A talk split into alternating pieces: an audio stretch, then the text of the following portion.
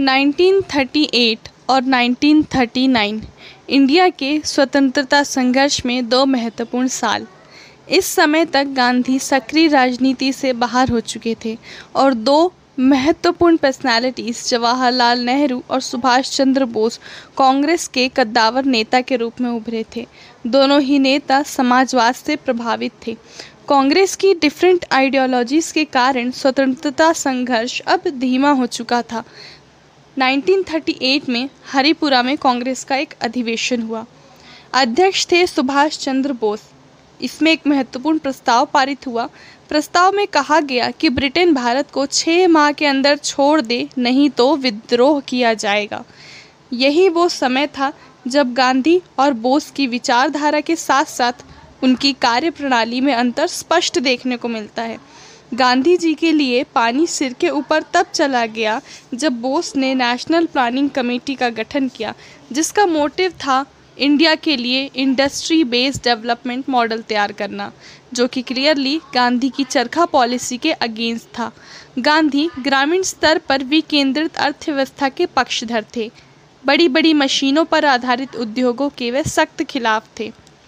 अब आता है साल 1939 इंडियन नेशनल कांग्रेस के लिए मुश्किल की घड़ी। 1938 में गांधी ने स्वयं अन्य की परवाह किए बिना बोस को कांग्रेस का राष्ट्राध्यक्ष घोषित किया था।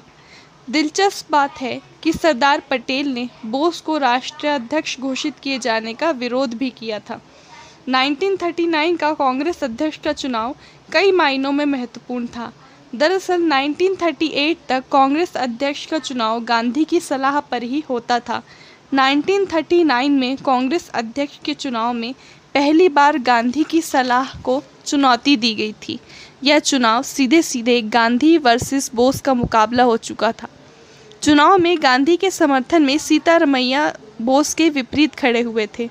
बोस 29 जनवरी 1939 को 1377 के मुकाबले 1580 वोट से विजयी घोषित हुए और सीतारामैया ये चुनाव हार गए।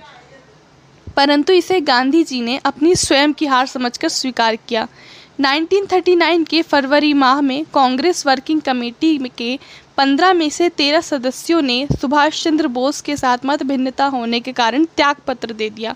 इसके पहले ही 3 फरवरी को बोस ने घोषणा कर दिया था कि यदि वे देश के महानतम व्यक्ति के विश्वास प्राप्त नहीं कर सकते तो उनकी चुनावी जीत निरर्थक है। बोस दूरदृष्टि व्यक्तित्व के धनी थे। मार्च महीने में उन्होंने खराब स्वास्थ्य परिस्थिति होने के बावजूद भी यह आगाह किया था कि छः माह के भीतर यूरोप साम्राज्यवाद के युद्ध से ग्रसित हो जाएगा उन्होंने ब्रिटेन को छः माह के भीतर देश छोड़कर जाने की चेतावनी देने की मांग की थी लेकिन ना ही उनकी मांग को स्वीकारा गया ना ही उनकी चेतावनी को सुना गया For more such history related podcasts, keep listening.